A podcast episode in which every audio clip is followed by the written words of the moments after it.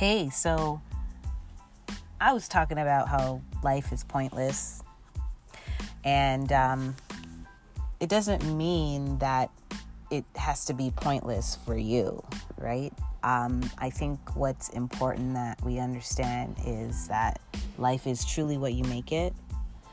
So if you feel like you need a purpose to get you moving, if you feel like you need meaning to get you motivated, sure, create one, but don't let someone create it for you.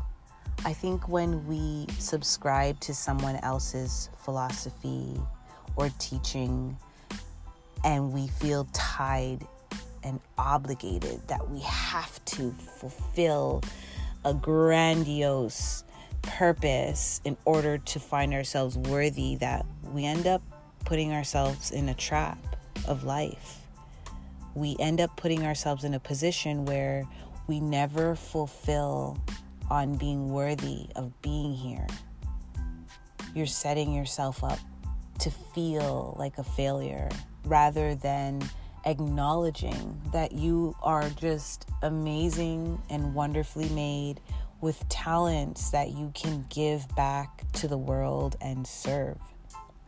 So, I'm just sharing this because sometimes the things I say, such as, you know, life is pointless, people can take that the wrong way and make it sound like it's a bad thing. But what I'm really saying is, well, it's pointless. It's a blank sheet of paper. Your job is to make the point. Your job is to draw on it, and your job is to get in there and be a creator, not someone else, not something outside of you. You should be led and inspired divinely. That's what you're here to do. Like, you're here to make a point, you're here to make an impact. So, life being pointless isn't a bad thing. It means I get to start something. I get to write the first word, the first letter. I get to put the pen to paper first for my life and make my decision.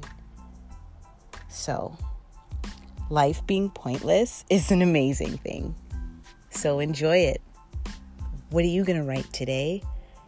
What are you going to speak today, say today, be today, have today? All of that Oh, so refreshing.